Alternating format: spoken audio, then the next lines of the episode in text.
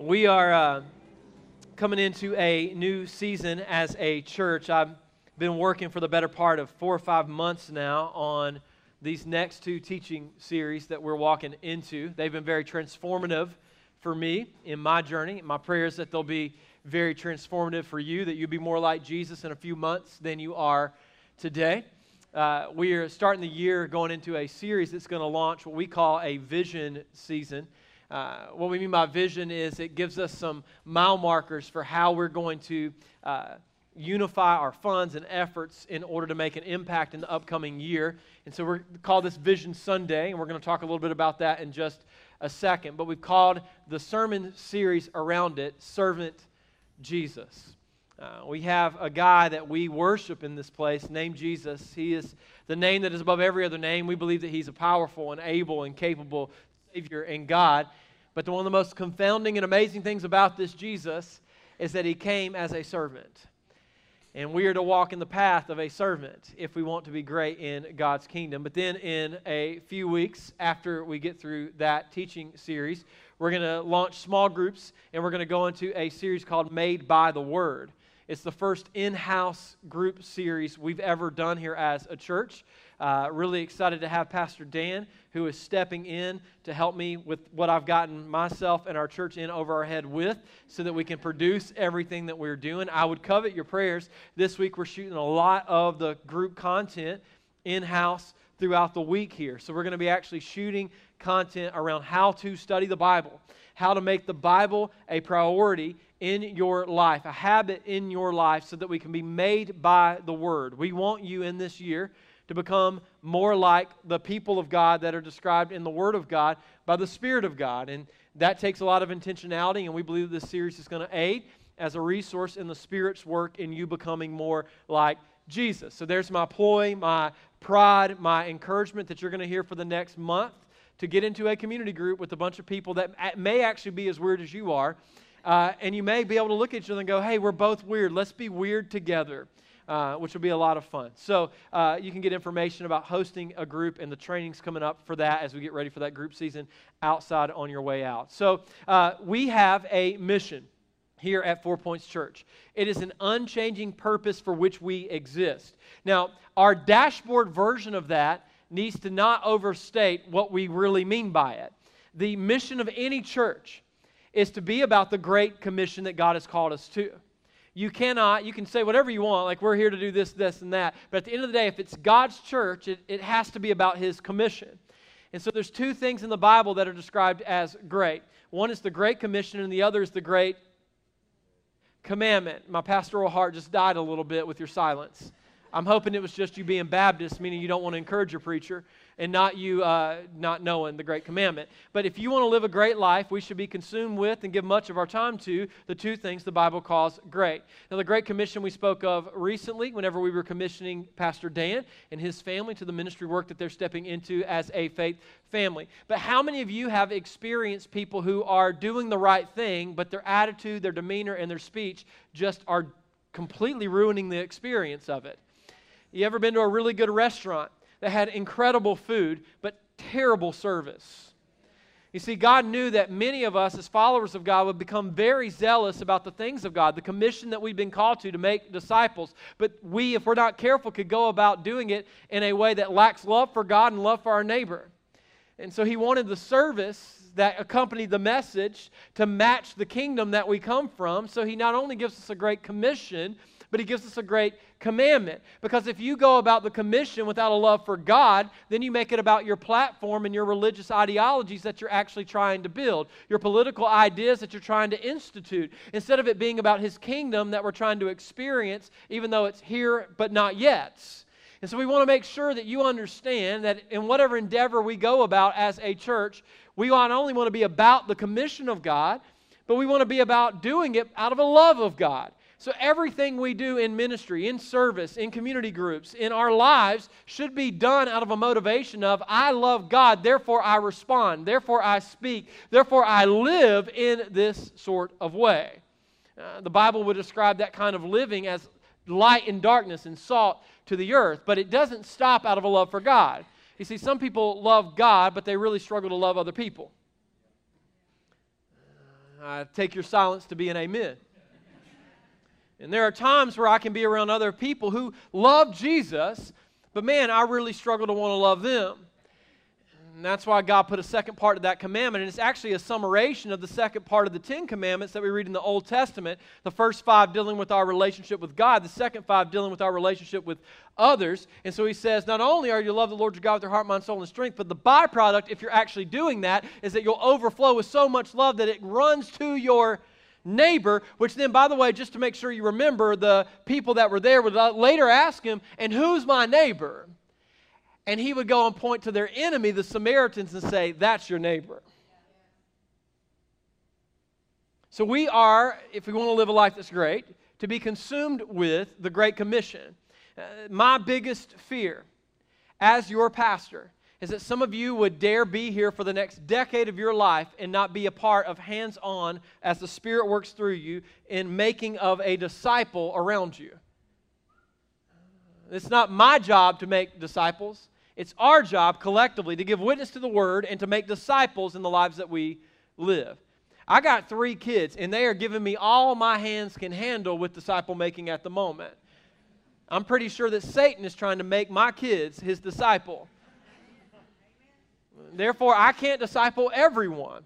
And I need help with, uh, uh, with all of us being on this mission together if we're to do it. Now, the way that we dashboard that statement here at four points, our unchanging purpose, our mission is to reach the least, the lost, and the lonely with the gospel of Jesus Christ. So it's our way of saying we are here to be a church that equips the saints within it to engage the non reached saints outside of it. Uh, we are a church for, honestly, people that are difficult which is why a lot of you have made it here as long as you've made it here. Uh, and, and, we're not trying to make that as a distinctive that elevates us as being better, but we believe that there's lots of churches. We're in a church saturated culture and community, and we believe there's a distinct purpose for which God has allowed this church to survive pandemics and transitions and every other thing that it has gone through over the last couple of years. And we want to be about reaching and engaging the people that perhaps other churches are not equipped with weirdos like us to reach and engage to make disciples out of. Are, are you tracking with me? So we exist to reach the least lost and the lonely with the gospel of Jesus Christ. Over 2022, God was extremely gracious to us in those endeavors. We're going on month 31, 31 straight months of every Sunday service at least having one first-time guest in it. That's almost we're coming up on 3 years. 3 years. Now, some of you got excited. Some of you are like, is that worthy of celebrating? Is it just another church trying to become big? Let me tell you why it's exciting. You are leveraging your influence to invite people into your life. And as a byproduct of inviting people into your life to hear and see the gospel, you're bringing them to the church and the community that you're witnessing with. And they're experiencing the kingdom of God as they experience the work of God through this community. That's why it's worthy of celebration. And I'll give you another chance to celebrate that we're going on 31 months of first time guests. Go ahead. Coming to our church. On, on top of that, we were able to see 40 people go forward in believers' baptism last year. We can celebrate that. Go ahead. We had 45 people that made professions of faith. Yes, we do follow up here, and yes, we try and disciple those that make professions. We grew numerically, which we do celebrate. We started the year under 300 people on average in our attendance. We ended the year at almost 542 in average attendance. Those are great things that God did. We had 514 first time guests in 2022. Again, we can celebrate that. You see, See, I love this because this differentiates us. Some of y'all, y'all got to get some joy back in you. Like you, you, are going to get before a TV screen and you're going to lose your daggum mind, and, and you're sitting here and you're like, oh, you know, God moved. Yeah, oh, okay, so good, you know. And you're taking the work of God as being common and the work of a football team as being uncommon. And I, I just, I'm sorry, he, he's worthy of uncommon praise. He's worthy of uncommon worship. And if you can't get excited in this house, then you better sit your butt down in your house when you cheer for that football team. Uh, that's just, that was a pastoral love statement.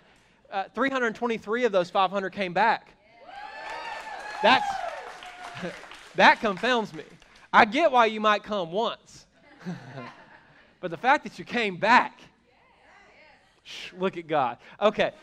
Uh, the biggest area of growth in our church last year was right here. We got we got so many fifth grade and under kids that we, we've run out of space. We, we had 80 on average, which was way up from where we were last fall, but we ended the year running in the high 120s. We even in the, we're in the 140s for August and October in kids fifth grade and under, in fifth grade and under. I got a few more things for you. Uh, we started an entire missions department that we did not have in 20 before 2022. Yeah. Uh, we made margin within our budget because we wanted to be about planting churches and equipping saints and sending them to reach the ends of the earth. And so we uh, actually set aside a percentage of our budget that we increased this budget cycle, which I'm excited about, so that we can uh, sponsor and, and, get behind more missionaries. And uh, through your giving and uh, through our outreach efforts, we've been able to support missionaries like Cecil and Tracy Ramos. They're in Thailand. They've planted the first Christian church in a village of 10,000 people in the entire history of that city. Yeah, we can celebrate that. And we're, we're funding their out, we're helping them fund outreaches, we're helping them live and find support there. They've been there 10 years in Thailand. They're coming this summer to Four Points, I can tell you that now, and are going to be with us. And our goal, they have a furlough where they're back here for a while with us. Our goal is that in 2024, some of you dare to take an 18 hour flight with us and we go to join in on the work of this young house church that's meeting in Thailand, about 25 people. It's going to be exciting. Yeah. Um, you got Pastor Akeem Smith and his wife Jamie. They've planted a church in Oakland, California. We love what God's doing in Oakland right now through them. Some of you are like, we've run from California. Believe it or not, people are being sent to California to actually help plant churches. So where you run from, God's backfilling. Uh, and so, yeah, it's, it's great. It's great. And so we're excited about what God's doing there. The church at Piedmont Mill, Jason Reed, uh, doing incredible work down there. They launched last fall. That's in Piedmont, South Carolina. Uh, we've got Lucas Vanderwalker, who's over FCA in our area, and we love FCA. Get behind as much of the stuff going on with FCA as we can. And then uh, Harrison and Lauren Smith, who are working with college students in the Middle East, and we just love what God is doing on the college campus. Uh, how many uh, students are on the campus they're at? Or it was like 60,000? 50 to 60,000 college students, uh, less than a percent are followers or would identify as followers of Jesus, and they're getting to build community there. And through your giving, we've been able to support financially those mission partners this year.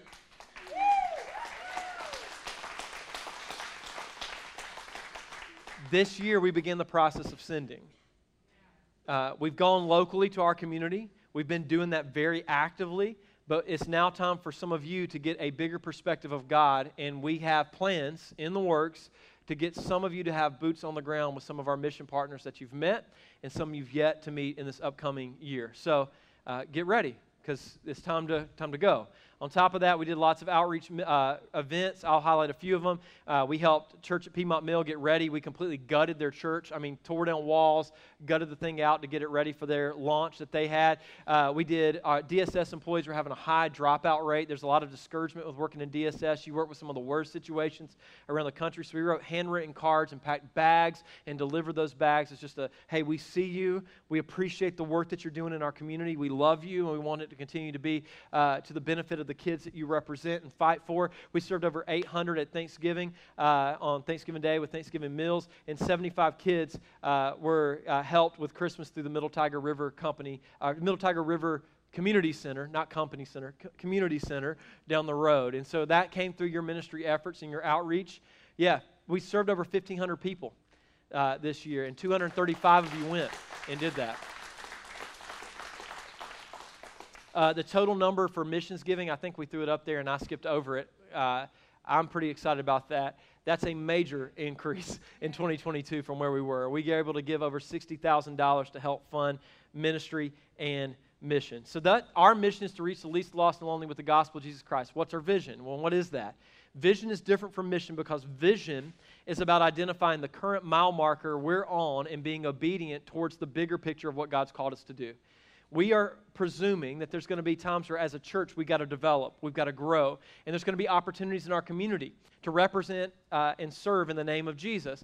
And so we want to be able to identify those things and allocate our people and our resources to go after it. We want to measure and make impact in those areas. And so, coming out of the pandemic and transitions that this church had gone through, we felt like there was a lot of underdeveloped ministry that needed help. We needed to spend some time working on the structure and preparing the house. And so, our vision, our current mile marker in this long path of being obedient to our mission is to create dynamic environments for people to connect with Jesus and each other. Well, what does that mean? Well, in 2022, that meant we took a small group ministry that had two groups in it and no structure, and we went from two to the last fall having 27 community groups in our church. We built some structure. We, we believe that it is impossible as a follower of Christ for you to grow at the pace God would call you to grow at, and the maturity of Christ that He's called you to mature in, apart from the community of Christ. If you don't have community around you, you run at a suboptimal pace after Christ. You overlook sin that you normally would repent of. And when you get into community, you find brothers and sisters. Sometimes it goes right, sometimes it goes wrong. I get it. It's not a perfect science. You're going to have to forgive everybody and anyone you're in relationship with. But when we get into community with other brothers and sisters that are trying to go after Jesus together, we're able to be spurred on to good works. We're able to be loved and encouraged when we're down. We're able to divide our burdens and multiply our joys. And we just believe that life is done better when we do it together together in community. And God's done incredible things through that. We started in the spring with 17 community groups, 118 people that got into those community groups. Over summer, I was told not to say this again, but here it comes. A bunch of y'all went to Dirty Myrtle for a couple of months. You came back without a disease. Congratulations. God's grace is sufficient. We had 10 groups with 108 uh, of you in it. And then Dirty Myrtle is uh, Myrtle Beach. Um, it's the it's the place where people from Ohio come and ruin three months out of the year. That's That's in First Opinions, chapter. Th- never mind. Um, but then in the fall, we had 27 community groups and 183 people that 183 people in it. Yeah. Our student ministry graduated like half the student ministry into college, and they regrew and backfilled. And one of the reasons we have 27 community groups is we have a lot of student community groups that go on throughout the week. And I just, I'm watching lives be changed and our leaders rise up and do incredible work in that. So that's where we were in 2022. We felt like we had to build a ministry that didn't exist that was essential, and we ended up actually building two a missions department and a group ministry. So praise God. Amen. Now, um, where are we at now in this vision? Well, we recognize that while we have a lot of great ministry that has a lot of great strengths, there's not a consistent culture that runs through all of our church yet that in some environments and teams you're going to have a disciple making experience and in other d- d- uh, teams they're so busy and overtasked there's not much disciple making other than you're just serving. And we're praying that the holy spirit shows up while you're serving and makes you more like jesus which is a part of it but we want to be a little bit more intentional across all of our departments. So we're going to put a emphasis in 2023 on developing good team disciple making culture. We want to have a gospel culture in our teams so that when you serve, there's a camaraderie of knowing what we're doing this for is not for a pastor, it's not for a platform, it's not for a larger church, but it's for a Savior. His name is Jesus. And we serve in His name with a group of people that make serving joyful, that make serving enjoyable for us as we do it together. So, this is where we're going. And if you want to be great this year,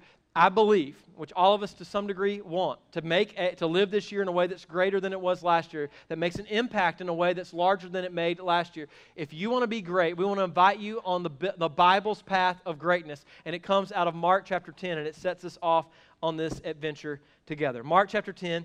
Uh, I want to read to you the first part of this uh, that comes before verse 35. It says in your, your notes, we're going to pick up at 35, but I'm going to give you three bonus verses without extra time.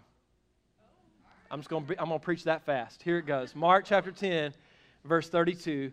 It says they were now on their way up to Jerusalem, and Jesus was walking ahead of them, and the disciples were filled with awe, and the people following behind were overwhelmed with fear. Taking the 12 disciples aside, Jesus began to describe everything that was about to happen to him. Now, that is a loaded and incredible verse. There's so much that's in that first verse for us. First, we get an insight into discipleship back in Jesus' time. If you were to follow a rabbi and be a disciple of a rabbi, it was considered one of the highest privileges that you could be given. You would spend a large portion of your life literally walking everywhere your rabbi went, following in their footsteps. So wherever they would walk throughout their day, you would walk behind them. But the idea is the rabbi always went first.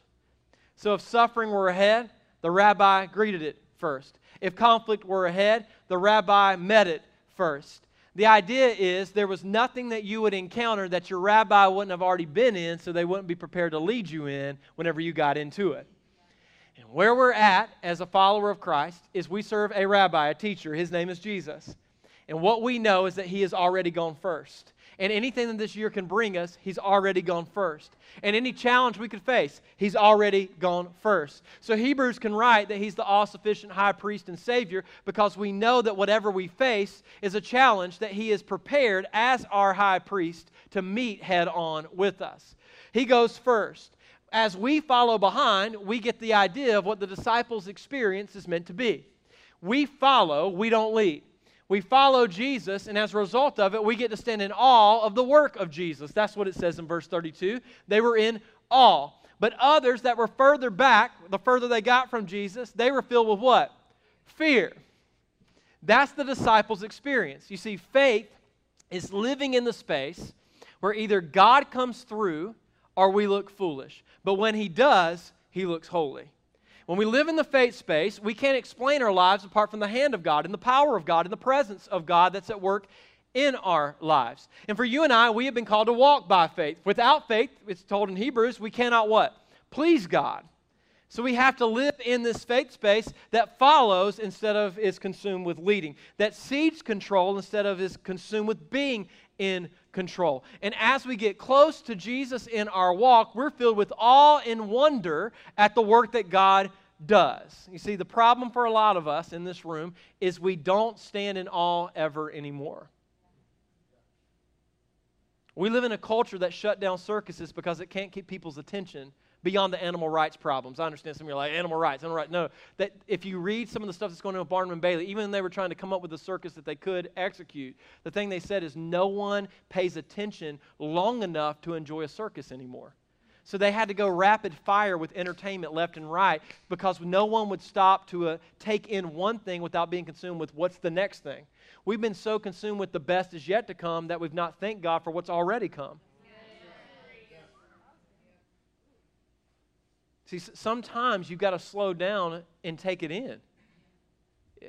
Maybe through reflection, it may be through a current miracle that's actively happening in front of you where you just simply stop and you're like, look, look, I don't want to miss this moment because I could quickly move past it because I've been waiting on it. I've been waiting on it to move us into a new season. I've been waiting on it to open up a new door. But before I walk through it, I want to stand in awe that the door is open. I want to stand in awe that the mountain's been moved. I want to stand in awe that the valley's behind us and that we have a new horizon before us that God has allowed us to walk, to walk in. You see, the disciples' walk is one that's filled with awe, and there's a reverent fear. Their fear is a terror fear. They know trouble awaits them in Jerusalem.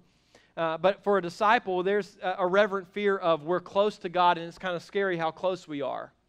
It's that tension, reverent fear that we see in the Old Testament, not terror fear that's described, that describes the, the, the feeling of emotion of this is awesome and it could kill us. You ever felt that, that emotion before? Like, I remember sitting on top of uh, Half Dome in Yosemite. My bachelor party, we went and hiked Half Dome in one day. It was dumb. Um, and, and, I understand why people die now because you have to free climb it with some gloves, and there's people trying to take selfies. Like, millennials kill people all the time with selfies. It's, it's a real big problem. And, and, and you're climbing up, and people are like, ah, and like they drop their phone. And like, there's people debating diving after. I'm like, that's a cliff. Like, you're going to die. And I'm convinced that some of them, if they would have responded to me that day, would have said, I'd rather die than be without my phone because that's the way some of us act. But anyway, that's a, here nor there. But my, my point is, we got to the top of it, and it felt like you could see the entire world, the curvature of the earth. And, and it's that moment where you realize, man, how vast the expanse of the creation of God. And in the same breath, man, one gust of wind, and we're out of here.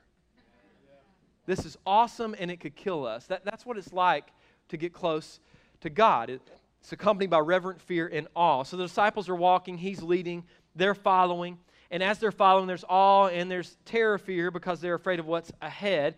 Look at what he goes on to say, verse 33. Listen, he said, We're going up to Jerusalem where the Son of Man will be betrayed to the leading priest and the teachers of the religious law. They will sentence him to die and hand him over to the Romans or the Gentiles in some of your translations. They will mock him, spit on him, flog him with a whip, and kill him. But after three days, he will rise again. Okay.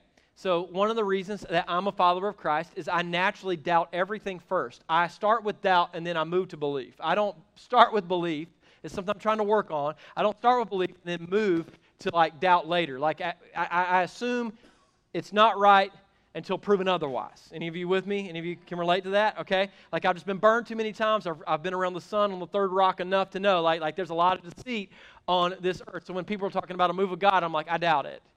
And I have to, I have to work on that because my initial thoughts usually are I doubt God's work before I receive it as God's work or believe it to be God's work. Well, what's happening here is there's a prophecy that's being told, and this is why I'm a believer.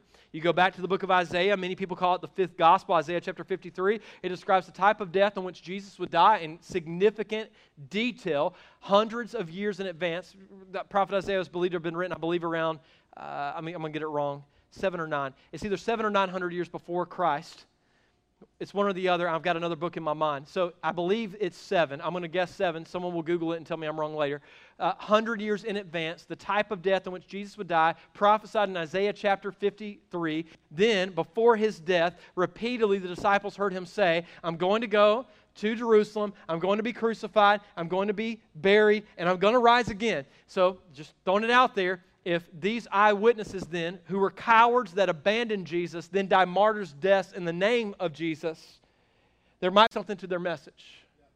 Uh, they may have seen a resurrected Savior. And one of the reasons I have conviction to believe what I believe comes from the prophecies that we see that are within the Bible. So Jesus calls his death. The disciples were paying attention because in verse 35, James and John, seeing this to be the greatest opportunity to bring up a good conversation, the sons of Zebedee came over and spoke to him. Teacher, they said, we want you to do us a favor. What is your request? He asked. They replied, When you sit on your glorious thrones, we want to sit in places of honor next to you, one on your right and one on your left.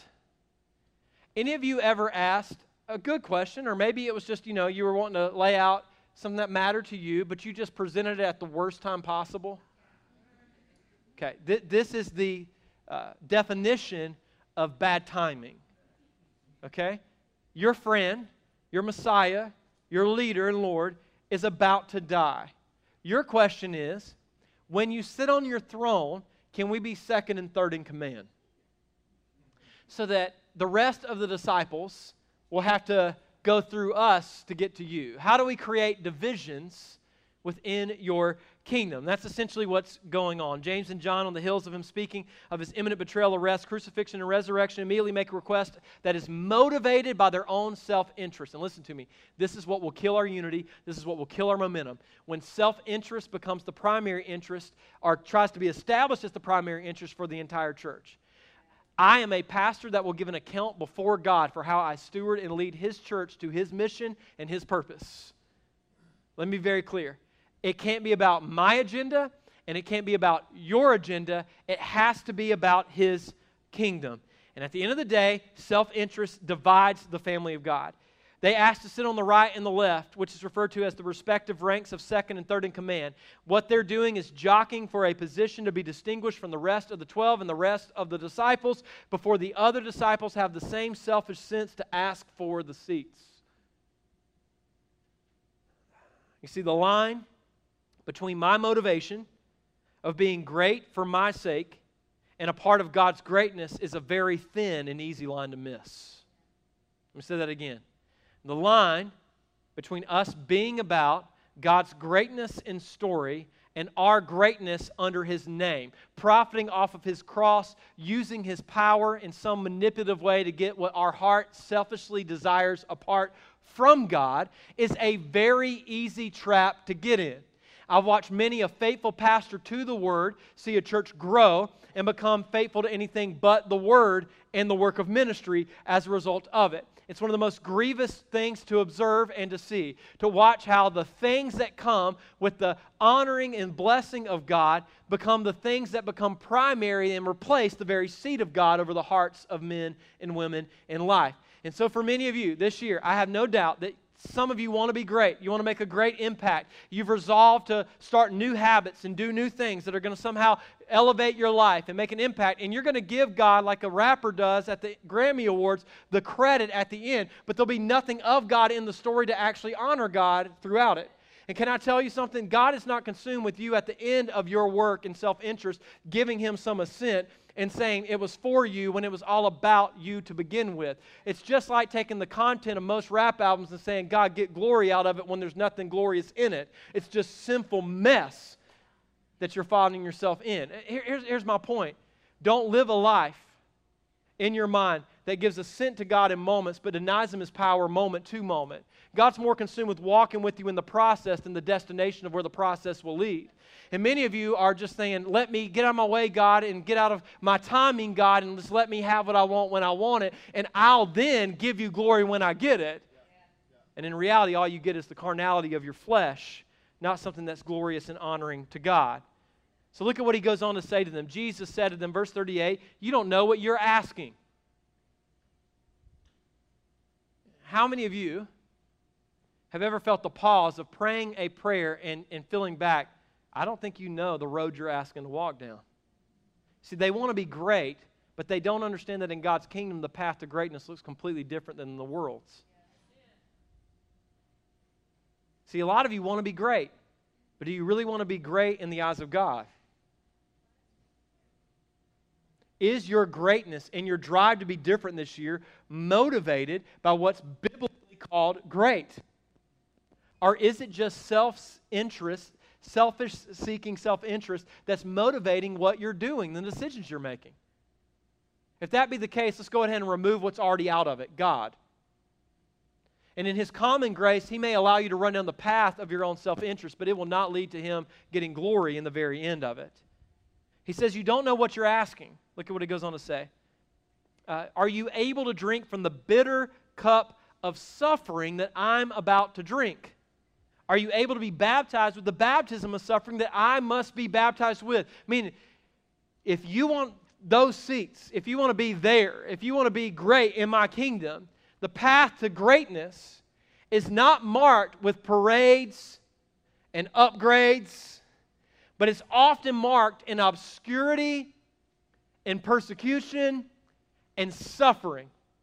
And we do everything we can in the American church to convince you that full hearted obedience to Christ will be absent from suffering, will be absent from loneliness, will be absent from questioning and doubts and struggles. But I'm here to tell you that if you go hard after Jesus, you will find yourself in over your head, suffering and dealing with grief that the rest of the world doesn't feel or experience because in their mind, how can life get any better? But in your mind, you know there's something greater that is to come that you long for in the midst of the days that you sit in on this side of eternity. You see, many of us, we want the greatness without the suffering. We, we want character without having to go through the character making moments of life. We want, the, we want to be forged, but we don't want it to be through the fire. And the reality is, is that you and I have been called to walk in the path of a suffering servant that went before us so that we could in the path of that suffering service, servant be like him as we serve the world in his name and for his renown. You see, they get a priority check. A priority check. And what Jesus does is he gives them a gracious, gracious refocus. Verse 40, he says, I have no right to say who will sit on my right or my left. God has prepared those places for the ones he has chosen. When the ten other disciples, verse 41, heard what James and John had asked, they were happy for them. How creative, how smart. You asked God for the better seats. No, they were indignant. Why? Because when you put your self interest within the kingdom of God, it becomes a tool for Satan to divide the family. Well, I don't, I don't, I don't want to go to that church because they don't do everything that I like. You think I like everything we do? I don't, I don't go to that church because there's people that I don't like. You think that I like all of you that are here? so like, I'm not used to a pastor saying stuff like that. Well, you're not used to a pastor being honest. Because look, some of y'all make it hard to enjoy this thing. I love you, but sometimes I struggle to like you. You see, see the disciples weren't helping Jesus out. They weren't making it easier. I mean, Peter's arguing with him about going to the cross and has to get called Satan, okay?